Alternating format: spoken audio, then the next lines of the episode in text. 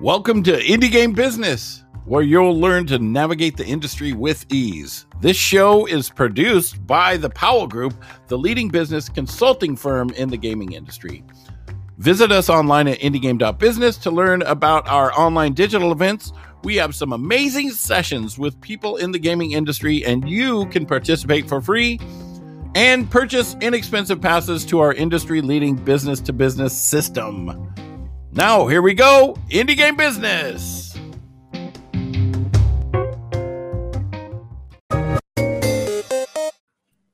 Hey, everyone, and welcome back. Get that off the screen for just a second. Next up, we have Ella Romanos, who is one of the founders at Fundamentally Games, one of the newer publishers on the block, although she and, and Oscar have been doing this maybe even possibly longer than me. Um, but she's going to walk us through, you know, what is shaking and, and, how they are changing things on the publishing side of the industry, especially with so many new publishers coming in and constantly updating the models and making everything interesting and successful. Uh, they are a wonderful group of people. I will personally attest to this. Uh, and with that, Ella, it's all yours. Thanks, Jay. So, uh, hi everyone. Uh, as said, I'm Ella Romanos. I'm the CEO and co-founder of Fundamentally Games. We're a we're a living games publisher based in the UK. Uh, personally, I've been in games since about 2008, and I've been running studios, teams, and games. And I'm here really to talk about our journey to becoming a publisher, and specifically the approach we've taken to do so. Um, as Jay said there, there's a lot of publishers, uh, new publishers coming up, and I think it's quite interesting. Everybody gets to that point from a different journey, uh, and I kind of want to talk a bit about um, how we got there. Uh, you know, our journey to getting to that point. Um, some insight into how we think about publishing and kind of how we approach things, and then explore what it, actually is that we do as publishers. Um, you know, I think we we look at things in a specific way, uh, so hopefully by sharing that, I can kind of share some insight about, you know, if you are thinking about going to becoming a publisher or if you're thinking about working with a publisher, I would hope that um, some of the stuff I'll talk about will be interesting and perhaps useful. So um, I'm going to start right at the beginning where we both came from. By we, I mean myself and Oscar, who I think is listening in at the moment. So myself, I was actually originally a programmer. Uh, I studied programming at university. Um, and in 2008, when I graduated, I set up um, a game development studio with some fellow graduates. Uh, yes, we were insane. Um, it was a work for hire development studio. We primarily made games for brands and other games companies. Um, in hindsight, we had no idea what we were doing at all. Um, we had no experience making games outside of university projects, nor did we have any knowledge of business. So we learnt through primarily mistakes and doing some things right. Um, but you know that that really was a, a, baptism of fire into the games industry. Um, there were three of us initially, two programmers and one designer and artist. And somehow, uh, completely unintentionally, I ended up being the business person, uh, which completely terrified me because I was quite happy being a programmer. But I ended up absolutely loving it. Um, and we grew that company for about seven years. We ended up with about 25 people. Um, and we made a huge number of games, most of them really small, a few larger. Um, but at that point, we were really looking at web games and some mobile, you know, in the sort of second half of our time.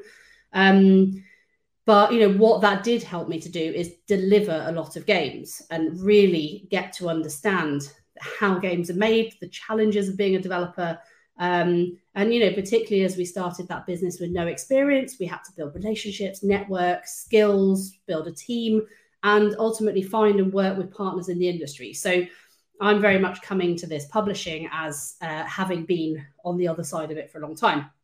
Now, during that time running Remode, I also started doing work to support other indie developers um, just because I really enjoyed doing so. And um, I founded a games conference called X Play, which at the time was possibly the first indie focused uh, conference in the UK. Um, and as I was based in the southwest of England, which is um, it's not a huge games hub, although it has grown a lot. Uh, I focused a lot on supporting that community, and I hope that I had a small part in helping that to grow in the early days. Um, I also joined uh, Ukie, which is the games, the UK trade body for games, uh, I joined the board on that, and I focused particularly on helping to support small and startup developers. I ran the developer subgroup and I launched projects such as we did like a contract pack of template contracts, which is still available actually to all members now. Um, and what that really started me down was a route where I realized how much I enjoyed helping and working with other developers to really build and, and make sure that they can achieve what they're looking to achieve. Um, unknown to me at the same time, Oscar had been running and designing um, service game platforms from when they first existed. So really from the late 90s, so a bit earlier than me. Um, he was at Wireplay, which was BT's first game network, uh, which was one of the first game uh, networks in the world, I believe. Um, he can correct me if I'm wrong later. He worked at Three, the mobile network, where they launched the first ever mobile game in app purchase um, and one of the first ever ad funded products. And then he became home architect at PlayStation Home, which was the first fully free to play console experience and also one of the first community based virtual worlds. And he then worked at Unity, focused on the ads side, where he focused on everything about data and ads. And uh, quite a lot of you may have met him, particularly when he was at Unity, because he was their evangelist. So the, the picture I'm trying to build here is that we both come from very different sides of things, but between us, we cover a lot of the bases of the things that you need to make and commercialize games. So, how did we start working together? So, after Remode, I started consulting uh, following my sort of passion of helping developers. And I focus particularly on working with developers on production, on getting games made, operations and strategies of the businesses themselves. Um, and I actually focus quite a lot on funding. I had raised funding at Remode, um, and I went and did some training in this area. And I actually ended up not only helping developers to raise money, um, but also actually working with quite a lot of investment funds and investors, uh, including running a loan fund for a few years and supporting various funds with finding developers, assessing them, and overseeing projects. And I also worked quite a lot of brands. So that really built up uh, my experience uh, in a different way in the industry. Oscar um, had coincidentally, not that we knew at the time, started also doing a lot of consulting. His area of focus was game design, monetization, retention, data, marketing, and he actually also wrote the book on games as a service. Um, so, you know, both of us were working with a lot of different organizations, and actually, both of us ended up doing a lot of firefighting. So, often we were brought in to studios or games to help them solve problems that had come up. And then we started collaborating on a couple of projects. Uh, I think the first one that we worked on together was when I was um, overseeing uh, some game investments that Pinewood Studios had made. And I asked Oscar to come in and do some market analysis. And eventually over a few years that led to working together full time because we realized that between us we actually had a lot of the skill sets needed to to essentially help developers with the full pipeline of what the, the commercial aspects of games. Um, and and so we started to build that. So then we started thinking about what you know if we were to build a business beyond consultancy what are the biggest problems that we see for developers? And and what the journey we'd been both both been through before we started working together and then together as consultants was that we could see some of the most common challenges faced by developers in the industry you know through our own experiences and through what other people had um, had shown us. So and specifically we um, had cons- our consulting had naturally started to focus on living games. It was obviously a big growth area. And because um, a lot of developers weren't used to it and because of our experiences the need in the market that was where we ended up focusing. And therefore, we were seeing specifically the problems around delivering living games. Um, and essentially, what we realized was that rather than just advising people what to do, them acting on it, or more often than not, not acting on it, and then us coming in to fix it, we actually wanted to be able to work with developers to really actually help them hands on, partner with them, and really optimize the games that they work on. At the same time, we were looking at the market um, and the commercial side of games. You know, we could see that there was a big market for PC and console, slightly down, more than half the market being mobile, and that's a growing area. We could see, you know, that in terms of the support for game developers, there were mobile specific publishers, there were PC specific publishers, console specific publishers, and a lot of PC console crossover. There are a few that cover all platforms, but even then they tended to be very biased towards one or you know pc and console or mobile as their primary platform and so the question that we asked ourselves was if we want to help developers hands on we're not going to compete directly with big publishers um, how can we differentiate and how can we solve problems that aren't solved by other people currently and so the question was, what were those biggest problems? And there was three key things that really came out from the work that we'd been doing. Firstly, for any living game, data is key. Now, actually, I would argue that no matter what game you're making, data is key, but that's another subject which I can rant on about for quite some time, but I won't. Um, for living games or games as a service, um, most publishers and partners require you to have data before they'll sign a game. I mean, why wouldn't they? You can get the data, it's there, and ultimately, it's much better that they can see that the audience believes your game is is good rather than just your word for it. Um, but the problem we saw is that getting useful data is actually really difficult if you don't know how. And a lot of game developers who are making amazing games with great potential were just being left on the shelf simply because they couldn't prove that it was good. Um, and actually, even if developers were self publishing, a similar thing is happening because you still need data to justify accessing UA spend or any kind of scaling financing. Um, and data has so many aspects, whether it's what data events to track. You know, a really common thing we see is that um, data events are in the game, but they're not the right data events. They're not actually things that are going to allow us to build a picture and a right combination of things to, to really analyze it to get as much information as possible. So also, you know, what data you can track legally is really important, um, and considering your legal and moral obligations. Um, and then analyzing the data. So actually, you know, being a good data analyst, which I am not, Oscar's pretty good, um, you know, but to get that useful information out of it. And then not it's one thing to get the data and analyze it, but it's another to actually know what that data means. So it's all very well your data showing you that day one retention is rubbish, but actually being able to then work from there and make good and, and draw useful and hopefully correct conclusions about why is another thing. And knowing how to iterate and use testing to get the right information to give you the level of intelligence that you need is a real skill. Um, so we anyway, we're seeing a lot of great games just aren't able to launch um, at all, or launch and don't meet their potential because of this. In addition to that, to get really good data in the first place, you need to have, well, firstly, you need to have a great game. That's obviously fundamental. It needs to be fun, it needs to be awesome. And if it's a living game, it needs to be scalable.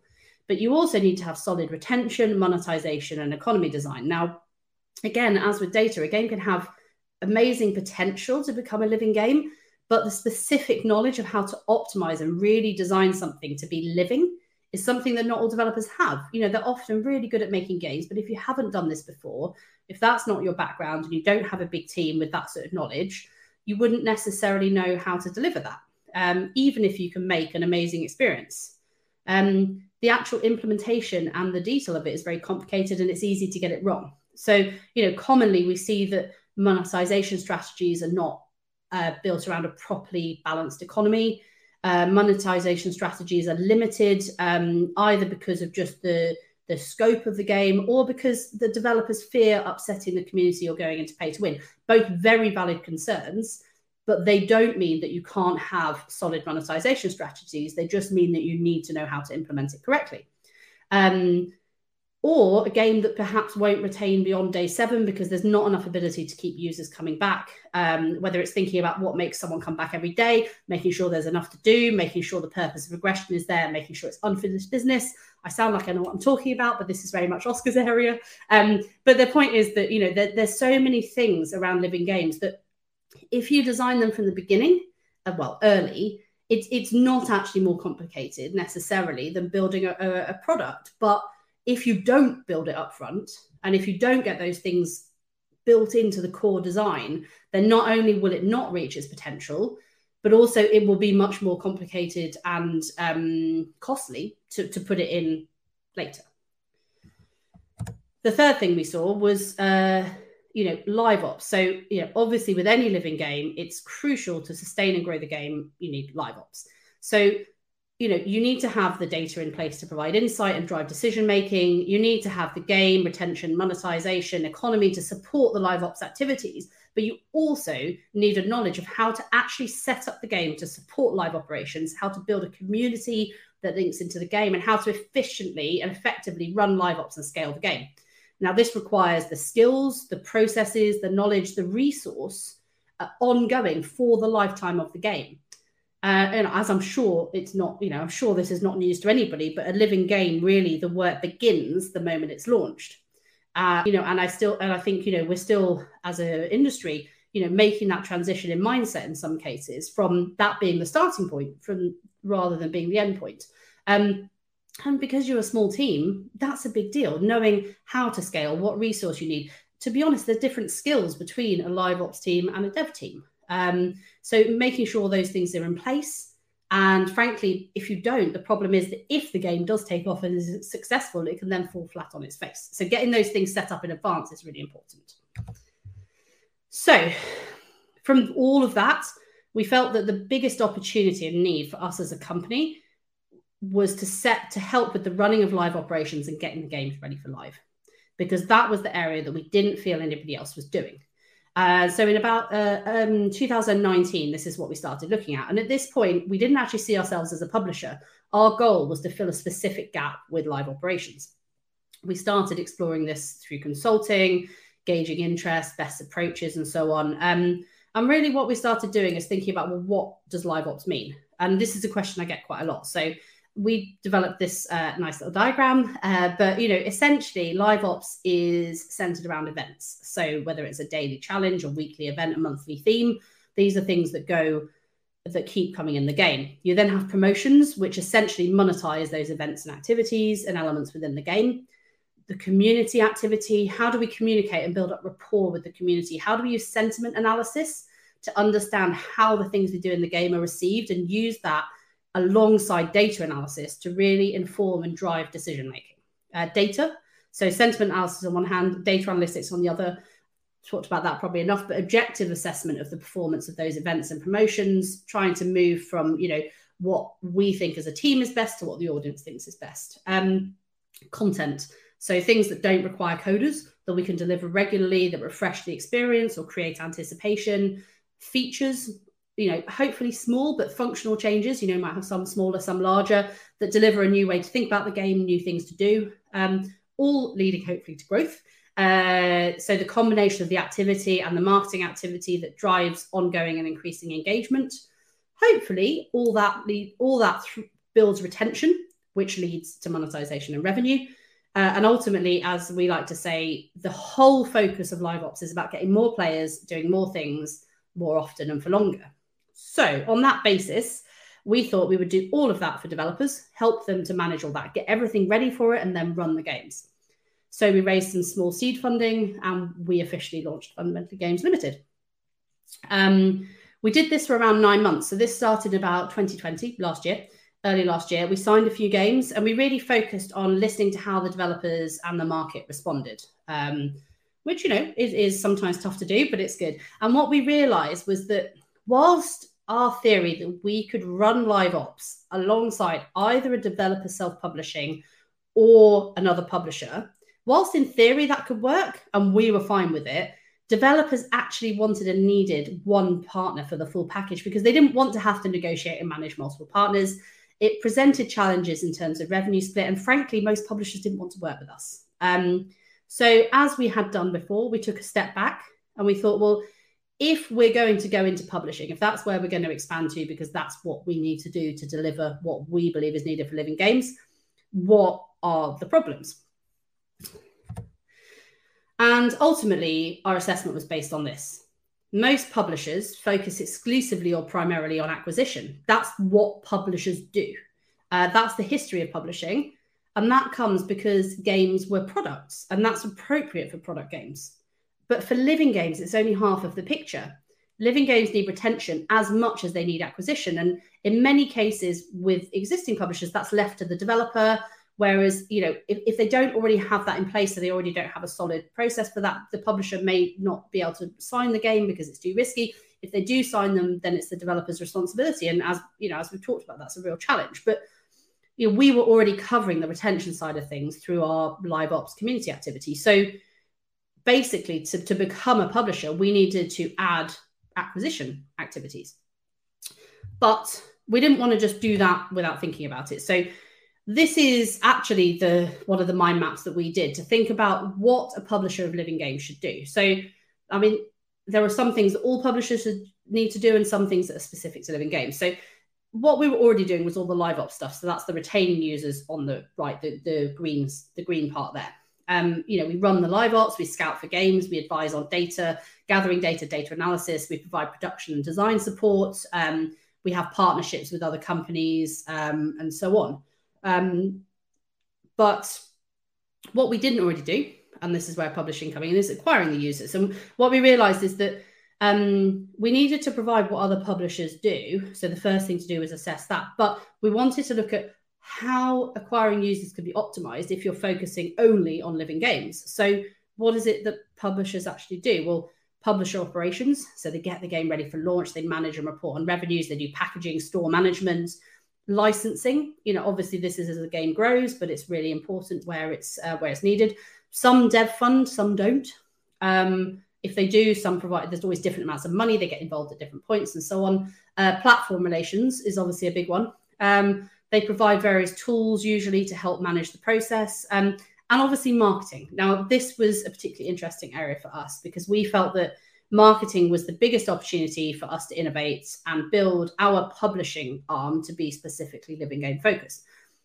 Pretty obvious because marketing a living game is a bit different from marketing a product. Now, um, user acquisition is a key thing. I know a lot of people think about that as a mobile specific or primarily mobile activity, but it equally applies to PC uh, in different ways and with different balances between user acquisition and more organic marketing. Um, but it is nevertheless applicable to both. Um, and then obviously there's the other marketing, so PR, asset creation, influencers and content creators, cross promotion, social media, campaign design, store optimization these become some of those are more important on PC versus mobile, but again, they all apply across all platforms to some extent. And and so our thinking was how can we optimize, you know, non-direct marketing and direct marketing UA uh, to be as data driven as possible and to really make it um, fit for purpose and and and the most uh, strategic approach for living games.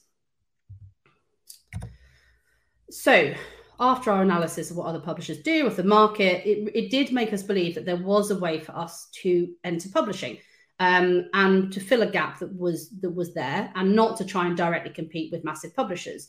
You know, we wanted to provide uh, publishing specifically designed for living games that considered both retaining and acquiring users. We wanted to help developers bridge the gap between believing they have a good game and proving it with data. Uh, and we wanted to do that in a way that works best for developers and their games. Um, I looked a lot at what other publishers are doing, and there, there, was some that really inspired me. In particular, I saw a talk by uh, Paul from Green Man Gaming. Uh, must have been early 2020, just before uh, COVID hit. I think it was the last Pocket Gamer before before COVID. Um, he did a talk about their about flexible approaches and how modern publishing needs to be flexible. Um, I looked at, you know, Team 17 have a great developer friendly and kind of supportive approach that I love. Um, Raw Fury released their contract, and I love the kind of transparency of that. And then obviously there's also the sort of live publishers and organizations that focus on living games, so ZeptoLab, Tilting Point, Deca, Network Three. You know, all of these really inspired us to think about, you know, where can we fit and where is it that we can add value to complete to provide a complete package specifically for living games. So what we ended up with was this live ops plus publishing plus UA. Live ops is core to everything we do, but now we've augmented it with publishing and user acquisition, funding, and management. Um, but in a flexible package, so developers can choose what works for them. Do they want us to publish? Do they want to self publish? Do they want us to fund UA? Do they already have UA funding, but they need help managing it? Do they have a community manager and want to work alongside our community team, or do they want us to handle it all? We're open to all of those. Although, ironically, since we've launched this, not a single developer has not wanted us to do everything, uh, which is quite interesting. But um, but we are really open to working in whatever way works best for the game and the team. We get involved early. We already did this with live ops, but we've really expanded this. So we support developers by helping them with all the key challenges that they face. So all of the words I've used repeatedly: data, user testing, monetization, retention, UA, live ops, and actually, to be honest, anything else they need. So uh, recently, a developer needed to apply for tax credits. He hadn't done that before. I've done it a lot, um, so I helped him to do that. You know, we, we really are kind of a you know a support um, and help developers with whatever they need. Uh, we very much are focused on it being a partnership. our focus is on a clear sharing of risk and reward, where the developer retains the IP, vision, and control of their game.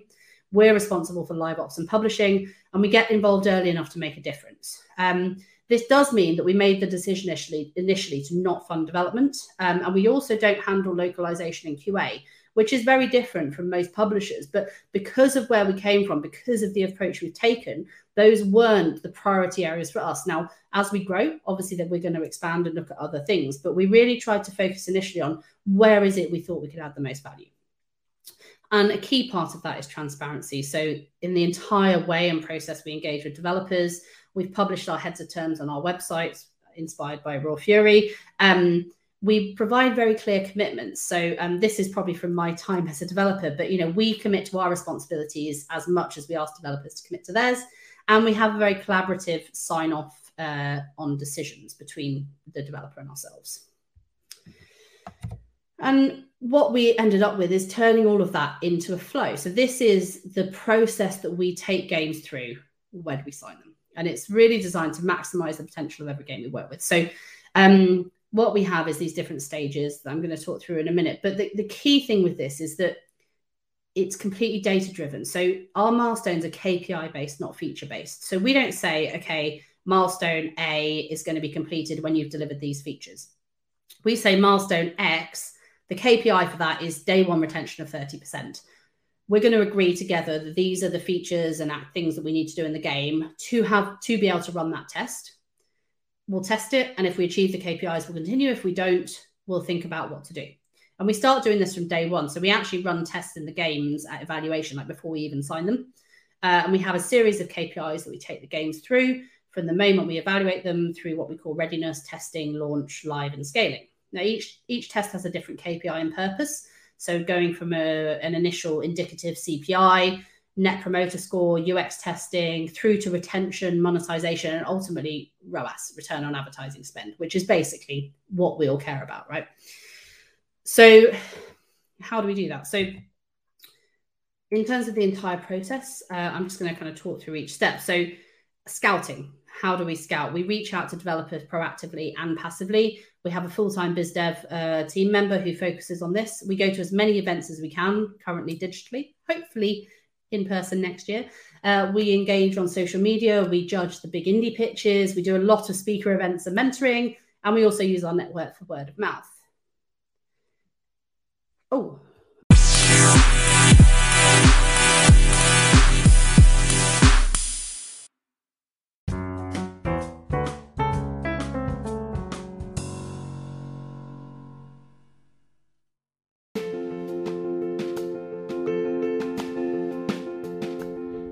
Indie Game Business has one of the longest running digital event series in the gaming industry with hundreds of publishers, investors, developers, and tech companies to meet with.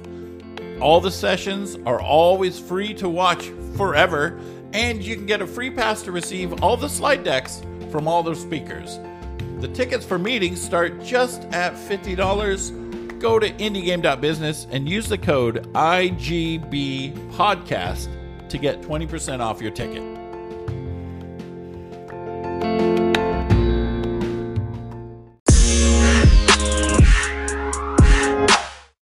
you know we we know that not all devs are ready to work with us right now and also we know that we might not be the right fit for somebody right now but actually what we're really um, keen on is long-term relationships so we're keen to engage and keep the conversation going with anybody who's interested in living games and you know if the game you're working on right now isn't a fit for us or maybe it's not the right fit for you with us that's okay let's carry on talking and see what you're going to do in the future um, but we really spend a lot of time making sure that we identify developers where we believe we can add most value and where together we can build something great. We're, you know, we're a small publisher, we're a new publisher. We know our strengths when we know our weaknesses. Um, if we don't think that we're the right fit for a game or a team, then we say so. Um, where we do feel we're a right fit and that we can help that team achieve their ambitions, then you know we try and grab that opportunity um, as best we can. So when we first talk to developers, we think it's really important to share knowledge. Um, you know, where a game is a living game, we, we screen the game and we produce a report which uh, we give to the developer. And it has two purposes. One is that we have to do an internal screening anyway, it's what every publisher would do. But actually, we also see that if we share it with the developer, that's helpful for them. And, and that's helpful in two ways. One is that um, it helps them to understand how we feel about the game and how we look at games, which gives them some insight into if they're going to work with us, what is it that we're going to want to do? What do we like about the game? What are we likely to want to change? But actually, it also provides a hopefully useful insight into our analysis of the game. Because so even if the developer doesn't go with us or we can't publish it, hopefully they've got something useful out of it that's helped them to, to get a free review of their game. And really, at this point, we're looking at market fit. So, do we see where it fits in the market? Do we think there's an opportunity? Is there too much risk? Does it differentiate enough? And critically, and this is the bit that I see is missing in, I would say, the majority of pitches is that does the game design meet the uh, meet the market need? So, you know, often developers have a great game design, they might have analyzed the market, but tying the two together is quite difficult. And actually, that's really the bit that, if we see that, that's where we get really excited. Um, obviously, the game mechanic. We do expect there to already be a good game mechanic because we are not um, here to make your game for you. You are, you've got the vision. You're making a great game. If it's not fun when we play it for screening, we can't assess it pro- properly. It doesn't matter what we do on our side to make the best live ops process in the world. The game isn't going to work. Um, and then we give a lot of feedback on retention and monetization. So we assess them where the retention mechanics are right now, and we often make recommendations on you know what we think they need to do going forward on that side. And the same with monetization. So you know, often at the point developers submit a game, they're often exploring options or open to ideas, and often monetization is the biggest area of discussion of of where we want to go. And you know, particularly with monetization, it can be a, a sensitive topic. So you know, it's very important that we share our vision. You know, we have very um, specific things. We don't want it to be pay to win. We want people to only pay for things they value. Um, and we want to get that across to developers, but also we want to make sure that the game makes money.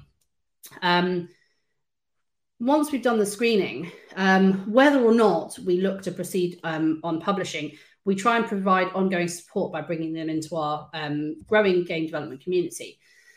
Um, and this is really important to us. So this is kind of, I guess, comes from mine and Oscar's love of, of supporting uh, developers. Um, but we really believe that by sharing knowledge to and between as many developers as possible, uh, we're helping the industry, but we're also, frankly, building a reputation and relationships with developers. Um, you know, even if we're not looking to work with someone right now, if we can help them make a better game and then work with them in the future, that's great.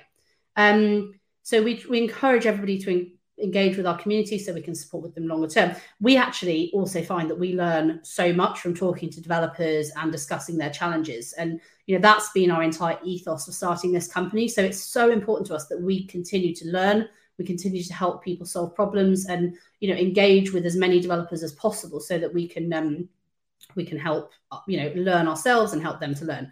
And so in practice, what we do this through um, every month we have a topic. This month it was my month, uh, and I focused on top tips for starting a game studio. So other months, you know, Glyn, our design director, will focus on game economies, or Oscar will focus on data, or whatever else it is, and we'll we'll write an article which we publish. We do a free webinar every month on that topic, and then we do a, an Ask Me Anything on our Discord. Um, our Discord is kind of what we're making our, our center point. So you know, developers can join that, ask us anything. Um, and then we have the knowledge base on our website where we post all of the content we create. We've got a ton of content that Oscar and I have created previous to this, so that's all on there.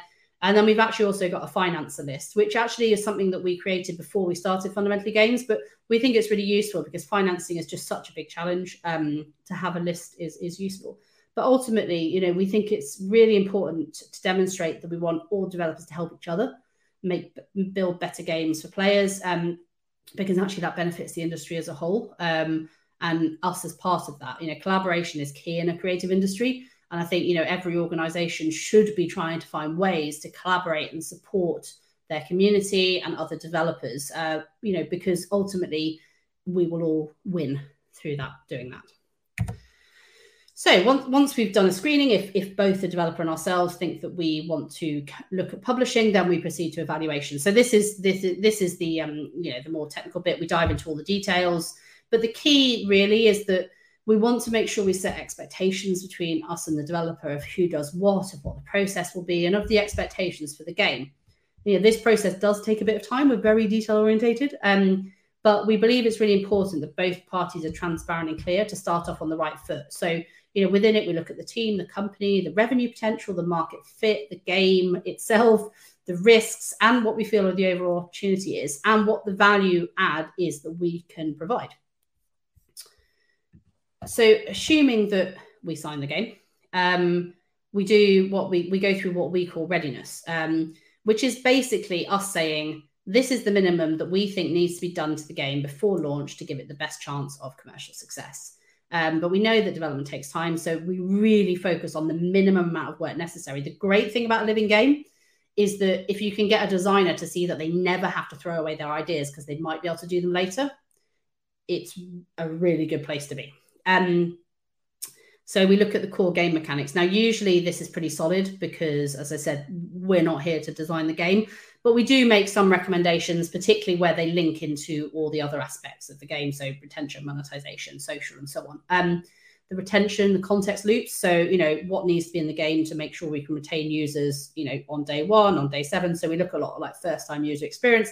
And then we look at, you know, what, how the sense of purpose and progression, the balancing, um, you know what creates a sense of unfinished business um, how do we make sure the game fits the lifestyle uh, fit and mode of use of our target audience? Um, we also look at monetization and economy design. This is obviously usually a pretty big one um, looking at the sinks and sources to build a full economy that's balanced. Um, Glyn, our design director, has a great did a great webinar on that actually, which is on our knowledge base if anybody's interested. Um, data, as I've talked about several times, but you know, we, we're very specific. We, we guide on what data events need to be gathered, how they need to be gathered, and so on. Uh, live ops, we say, you know, we define the server side configurations that we need, what messaging and other elements we need to building in the game itself. Um, and we advise on DevOps. You know, we don't run the DevOps, but we do need to make sure that the developer knows what they need to do to support the scaling of the game. And we do actually have partners that we can um, put them in touch with to help them with that. But so we're kind of really focused on all the things that make a living game. Um, but all of these things are our advice. They're all agreed and discussed with the developer. We never go in and say, you have to do this, but we say, this is what we think, this is why, and then we discuss it and work out with the developer what, what works for both parties. Then, once the game passes readiness, we put it through our UA testing program, which we we think is kind of a bit of our, our secret sauce, really. So we put the game through a series of market tests, each have a specific KPI target, and we provide feedback and analysis at each stage. If the game doesn't meet the KPIs, we talk to the developer about why, and we work out together how to resolve it. But ultimately, we all want to know as soon as possible if a game is, isn't going to work. And if it isn't, then we discuss together and agree what to do. And this is really hard because it's really hard to to you know to, to kill a game but we all know that we need to do it but it's still really difficult to do and to, even to talk about. Um, i always get nervous talking about this in talk because it's so sensitive but ultimately um, nobody wants to spend money or time on a game that's going to fail. We would rather that you know that now and then um, rather than when the game launches. Um, you know and if it doesn't work then we can look at what to do together next. Um, but through this whole process, we share the data, KPIs, t- KPI targets, insights with the developers. Everything's completely transparent so they understand how well the game is doing and what that means for its potential scale. We also fund the user acquisition costs of the testing. Um, the output of this whole testing program is data. So it demonstrates the potential for the game, which is what justifies the launch and the marketing and UA funding of the game to scale it over time throughout all of this, we're setting up the game to run in live ops. We're testing the running of the game in live. We're getting it ready for launch, building up community, preparing, starting marketing activities, and making sure that the developers have got their DevOps and their content and feature processes uh, in place, ready for live. Then we launch. Ultimately, this is about creating momentum based around awareness, interest, desire, action, and retention. So it's really integrated marketing combining all the lessons we've learned from testing, where we've optimized the messaging and targeting, we've been building and seeding a community, and now launching is really about capitalizing on all that. Then we scale the game. So running live ops, analyzing data, providing insight into what works and what doesn't, working with developers to advise on content and features, whilst we focus on events, promotions, community, ultimately creating a cycle of continuous improvement and growth. Uh, the developer creates the features and content. We advise on what should be created um, based on our insight, but again, it's always very much a discussion. Um, and we, we manage the game proactively. So we're talking about, you know, a regular cadence of daily, weekly, monthly activities. Um, if you ever see a talk by Oscar, he will guaranteed say the predictability, not volume, is the key to live ops. Uh, the risk is getting into a content heavy treadmill that you can't sustain, uh, which is why we very much focus on server side configurations as much as possible. Uh, we optimize the audience that we can acquire directly and organically by leveraging the live ops messaging. Um, and obviously, we use our UA funding to scale the game. We decide how much to fund each each month based on the previous month's data, and we agree all of that marketing activity and spend with the developer. So that's where we are now. Lastly, but definitely not least, um, we're constantly looking at what other challenges developers have. The market changes, developers changes. You know, this market, this industry just doesn't stay still. So we're always looking at what other gaps we can fill. Now, this is something that's always evolving. And, and to be honest, right now, our focus is on getting our first games uh, launched over the next few months. But just wanted to talk a bit about what's on my mind now in terms of you know what we're thinking about next. So, firstly, production funding. So you know, we see it's very difficult for living games to get funding, particularly on mobile. But actually, what I think is really interesting is that a lot of devs do manage to fund a game, but the, the cost to turn that into a service, to get it through testing, build out the content and features, support it into its revenue sustaining, is an additional challenge.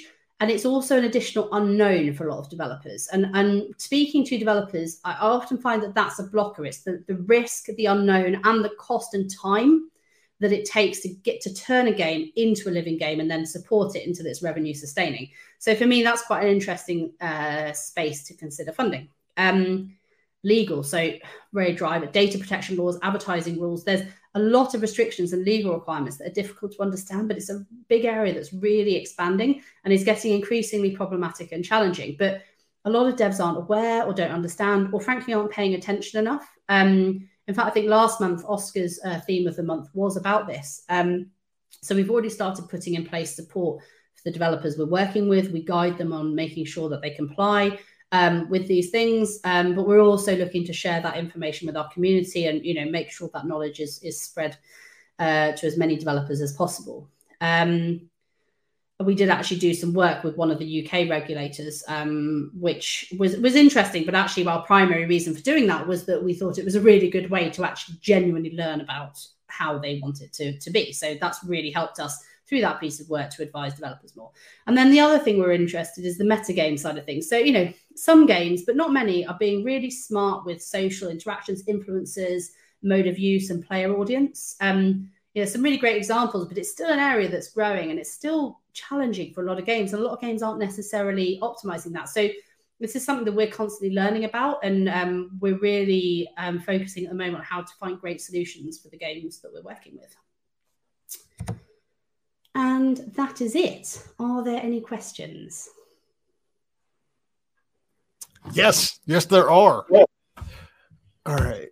Um, let me remove that so and, and, so you can see as well. We got a couple of them coming in from discord. Um, when developers pitch to you what are the key things that you want to see upfront and and first? If they're focusing on one thing what would it be? A playable. Like that's all i really we we so basically when you submit to us you submit a playable that will go to our design director and he will play it uh, he will do the screening review that I mentioned, which we share from that build. If if that goes well, we'll then look at pitch decks and stuff like that. But to be honest, we just want to get our hands on it. And ultimately, we want to see two things. One is that it's a really fun core game, and two, we want to be able to see if we can't see that it's a, the all the living game elements now. That's okay, but we need to be able to see and understand how it's going to become one and how it fits with the market. All right. And so going back to, let me pull this one up from Discord as well. Those KPIs that you mentioned, obviously, a lot of developers don't even know how to get those because we see it all the time. You know, I agree. The first question that we're going to get from any publisher is, so what are the KPIs? It's like, oh, they don't know. They haven't run this stuff. How can they cheaply, you know, effectively get this sort of data to pass along to you all? Yeah, I mean, so you know, we if you're pitching to us, we're happy to get that data. So we will run some of those tests initially. But you know, in most cases, if you need to get that data yourselves, Um, there are, you know, you can get particularly the early stage data pretty cheaply. So if you want to get an indicative CPI figure, you know, you could do it almost before you make the game. Make a trailer that looks like the game. Look at how to, you know, create a trailer that, that gets people excited with calls to action, you know, typical marketing stuff. Um, as I call it, as Oscar would, would say, marketing expertise. But um, but create a trailer, put it on Facebook, have a budget of 150 quid, 50 quid a day, uh, direct it to a website where people can sign up to a mailing list and see how many clicks you get. And, and I can attest to as well when we do testing on Twitter ads and stuff for this, you don't you can spend 50 bucks yeah. and you're gonna know immediately whether or not it, it works or not. It it is daunting to go in and deal with the ad stuff on Facebook and Twitter, but um, we're going to have uh, Chris tomorrow, and he's going to be covering all of that and answering questions. Mm-hmm. So if you yeah. need that, just tune in tomorrow. And, and the, uh, the, other thing that you can do, I say the other test you can do quite cheaply is what we call a net promoter score test, but essentially you're testing the first 15 minutes of gameplay. You know, so you can use something like PlaytestCloud or um, there's one that works on PC that's completely slipped my mind, but they're online testing platforms. I think it costs between fifty to hundred dollars per player, uh, and even if you just get five or six players um, playing the first fifteen to thirty minutes of gameplay, you will get. We found you get really good insight. It's not quantitative because it's not enough people, but actually it gives you really good qualitative insight, and it will tell you, you know, for that first user experience, for that day one, you know some core issues and we've found that every time we run it it's really useful so that you can do you know, if, if it's, you know, you can do that for a few hundred dollars. So this comes up a lot in uh, a lot of the other games, and, and it is more on the PC side than it is on the on the mobile side. But where do you all fall when it comes to are you wanting to look at games that are in early access that are not in early access? Which one? I mean, are you okay with that, or if it's been launched already? If it's been quote unquote launched already, do you yeah, not no, want to see it? No, we we actually don't mind. Um, we can work with games that are launched. We can we are working with some games that are in early access. Um, the biggest challenge is if the if it's been launched or in early access but hasn't been if if it hasn't been maintained properly properly and the community is is negative that's it's not impossible but that makes it more challenging. Um, it's almost better if it, you know if if you've either got a small community but who are you know really positive or if um you know i mean frankly if a game's been launched on an app on a mobile app store and it hasn't really been paid attention to then there's no harm done. Um so there's no kind of um, um you know we we absolutely can look at turning games around that you know have been launched but not done not achieve their success. So there's no there's no the only thing for us really is that we've already we've got that playable. Is the is the is a video before the playable helpful or is it just seriously just straight to the playable? Yeah if i i mean look, i'm not the one that does the screenings but glenn just wants to get his hand on the game. That's it. He's just like the game let me play it. Um, that's it. Don't care. Because if he then says that the game fits he, he does the screening which we share and he thinks there's potential then i'll start looking at the pitch deck and more of the details but ultimately like our first thing is did he enjoy playing it do we think it's a good fit after that everything else follows all right, I'll admit I, I was tied up in, in other stuff in the middle of this. And so you may have covered this, but I didn't catch it. One of the things that you all do well and that really makes you stand apart in terms of, you know, from my standpoint of looking at publishers that we pitch stuff to constantly is the report that you generate after something's gone through development. Can you, did you touch on that? I'm sorry. The is this the screening report or the evaluation yes. report? The, the evaluation report. The the the PowerPoint PDF. Mm-hmm. Yeah, so that's the one that Glyn does when he's done his review, um, where we look at like market fit, uh, retention, monetization, and the game design. That is just absolutely fundamentally one of the best things that I see coming back from a publisher because so often you know you don't get a response. You, developers submit stuff they don't get a response at all. But when it gets to that level of your evaluation process that is something that stands out that is really really cool. And, and i know our clients and the developers that we work with have always appreciated uh, and it just goes to show that you all are here to care a little bit versus just shoving another one out the door all right so we've got a, a long one I'm going to put this up in phases. What you are showing so far is super interesting, especially since most publishers seem to be kind of scared of, of sell- signing live service games. But especially for indies, there's a big problem I'm seeing is that's in the funding. You can do a lot of market, but if we're not able to pay the devs we need for growth, we're still going nowhere. How do you tackle that issue? Yeah, I mean, look, it's a con. I mean, it, it's been the issue in games forever, right? And I think it will always be the challenge in games. The reality is that, um, you know, organizations that fund, whether it's an equity financer or a project funder, they're not there to take all the risk. They're not there to, to take the risk off you and just let you make your game. They're there to look at financial opportunities and find things that, you know, are a good opportunity for them as well as you.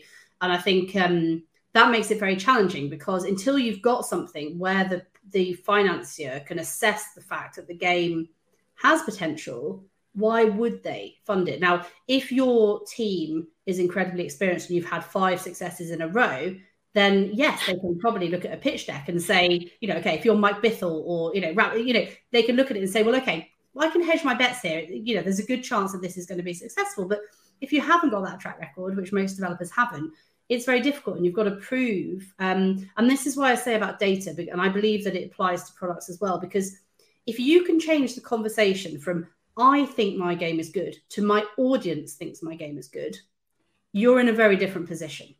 And as soon as you can say fi- that to a financer of whatever type, then it changes the game. The challenge is that a lot of developers don't know how to do that or don't do that. So I think um, my view is, is twofold. One, I think that you know if developers can get better at data, that's good. But actually, there is still an issue on the funding side. Um, I believe we need more um, prototype funding. I think uh, you know Callum Underwood's uh, stuff he's doing with Thunderful recently. They announced they're launching a prototype fund. That's incredible. Um, we need more of that, but it's incredibly high risk. Um, and I think we need, you know, I think it, there are certain gaps in the funding market, as I talked about. I think for me, one of the interesting areas is if you've got you have got the core game to the point where it's fun, but you can't afford to take it through testing, build out all the content and feed, you know, for live. That's an interesting gap because by that point you have got data but i don't see many people funding that area. So I, I, think there are i think there is a lot that we need to do like in financing but i also think there's a lot that developers can do. Uh, something that we as i said it's something we're really looking um, at and I'm, I'm very interested in as we grow uh, and looking at how we can solve uh, problems in a potentially different way so Garrett asked, "How can developers reach out to you and your team?" And I posted that over in YouTube, but it's very simple: www.fundamentally.games. It's almost as easy as indiegames.business. It's very simple there. So, uh, what about games that can only be played with multiple players? Are you asking whether we do those or whether that's a? I mean, we we're you know we sign any game that's a living game in theory. So we're interested in games where they have to be multiplayer. That's the, the there's challenges with that. You know, getting to critical mass. Um, you know, there's various ways to address that. So there are challenges with it, but um, ultimately, you know, it, it's there's nothing wrong with it. It's just addressing how to how to mitigate those risks. And, and Oscar reaffirms the fact that you all love multiplayer. So uh... does he? yeah, I mean, I would say that actually, you know, for us, social and or multiplayer, I mean, one or the other or both are essential for a living game. So, from YouTube, at what stage of the game should developers start contacting publishers? So I would say so I can tell you what I used to do. I can tell you when you should contact. So we we we love to talk to people early on. And actually if you we won't be able to put it through screening until you've got a playable. But actually, that doesn't mean you shouldn't reach out to us and start a conversation because actually, the more we learn about you and the, you know, ultimately, right, people do business with people they like. That's just the reality, whether we like it or not. It just is, right? So, mm-hmm. building relationships is really important. And I would honestly say, I don't think you can do it too soon. When I had my studio, um, I used to literally go to events, and if I didn't have anything to pitch, I'd literally message a publisher or a financer and say, "Look, I don't have anything to pitch, but I'd love to catch up because I'd love to find out what your priorities are, what you're thinking about, what you've been doing, and and you know, see because that's really helpful for me to understand, you know, what we might do in future." I don't think I ever had anybody say no. You know, uh, so I would say there is never anything too early, but it's about what you ask, what what you're talking to them about. It's because it's those really meetings early. are a break for your brain. if it's really early and you don't think it's ready to pitch, right? Email them and say, "Is there any chance I could show you my game to get your feedback on where we should go before we actually pitch?" Very few and, they know, I think. And keep in mind, there is still plenty of time, and, and Ella and Oscar are on the business slate at this conference. So if you grab one of those passes and use the code friend of IGB, it'll get discounted. Uh, but you can actually queue up a, a meet with them today or well, probably not today their time, but tomorrow. Absolutely. So yeah. Um, all right. So we've got about five more minutes.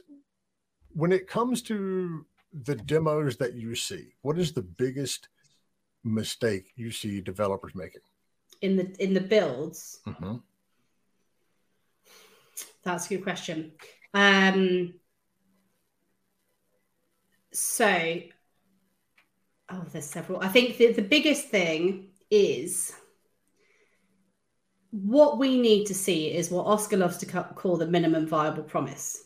So it's really difficult with a demo. And I know one of the challenges, and I used to find this, is, you know, publishers would say, oh, you know, the, the build isn't far enough along yet. Or, and you'd be like, well, what do you want to see? Right? What, what, what? Um, and um, and it used to drive me up the wall. I'm sure it drives every at wall. But um, I think the thing is like what we're trying to see, and I, I'm still finding a way to explain this because I used to get annoyed with it, and now I'm asking for it, and I still can't explain it properly.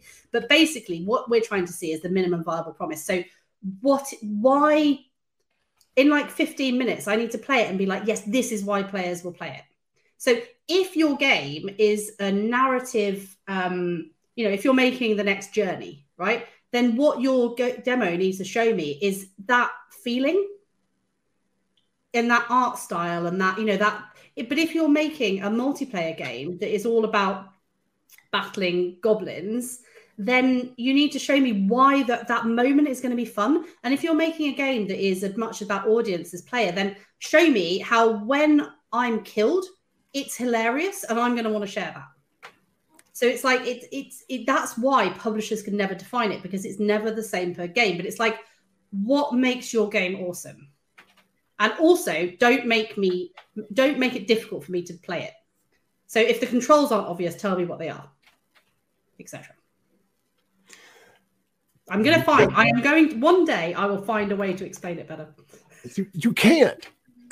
I see this all the time.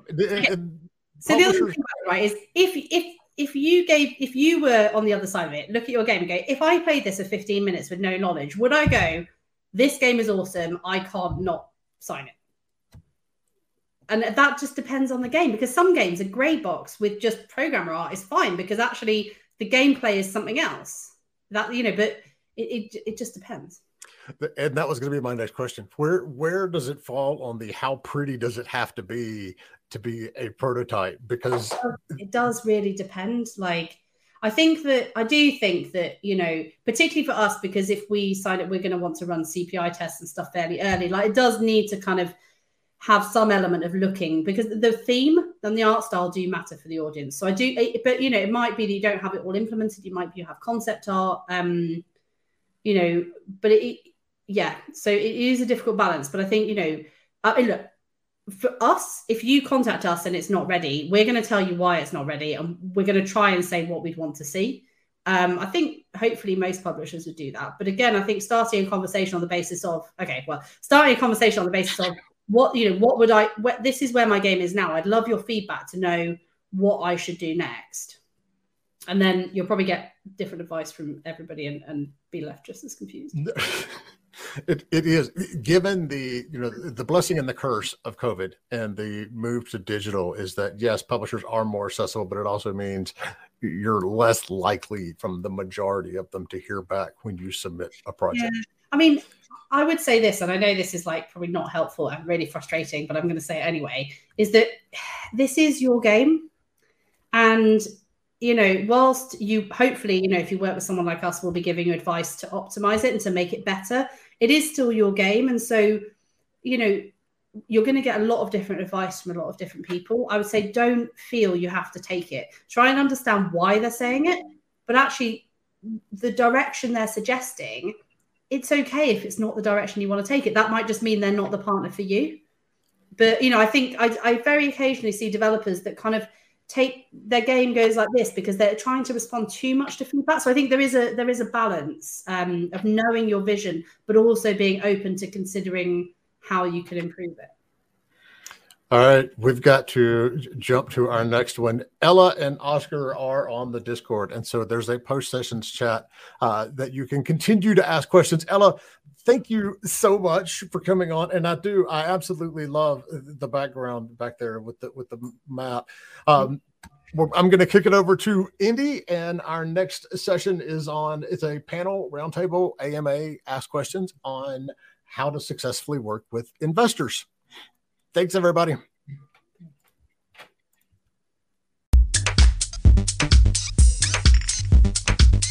Thanks for listening to Indie Game Business. You can learn more about the show and our online business networking events at indiegame.business.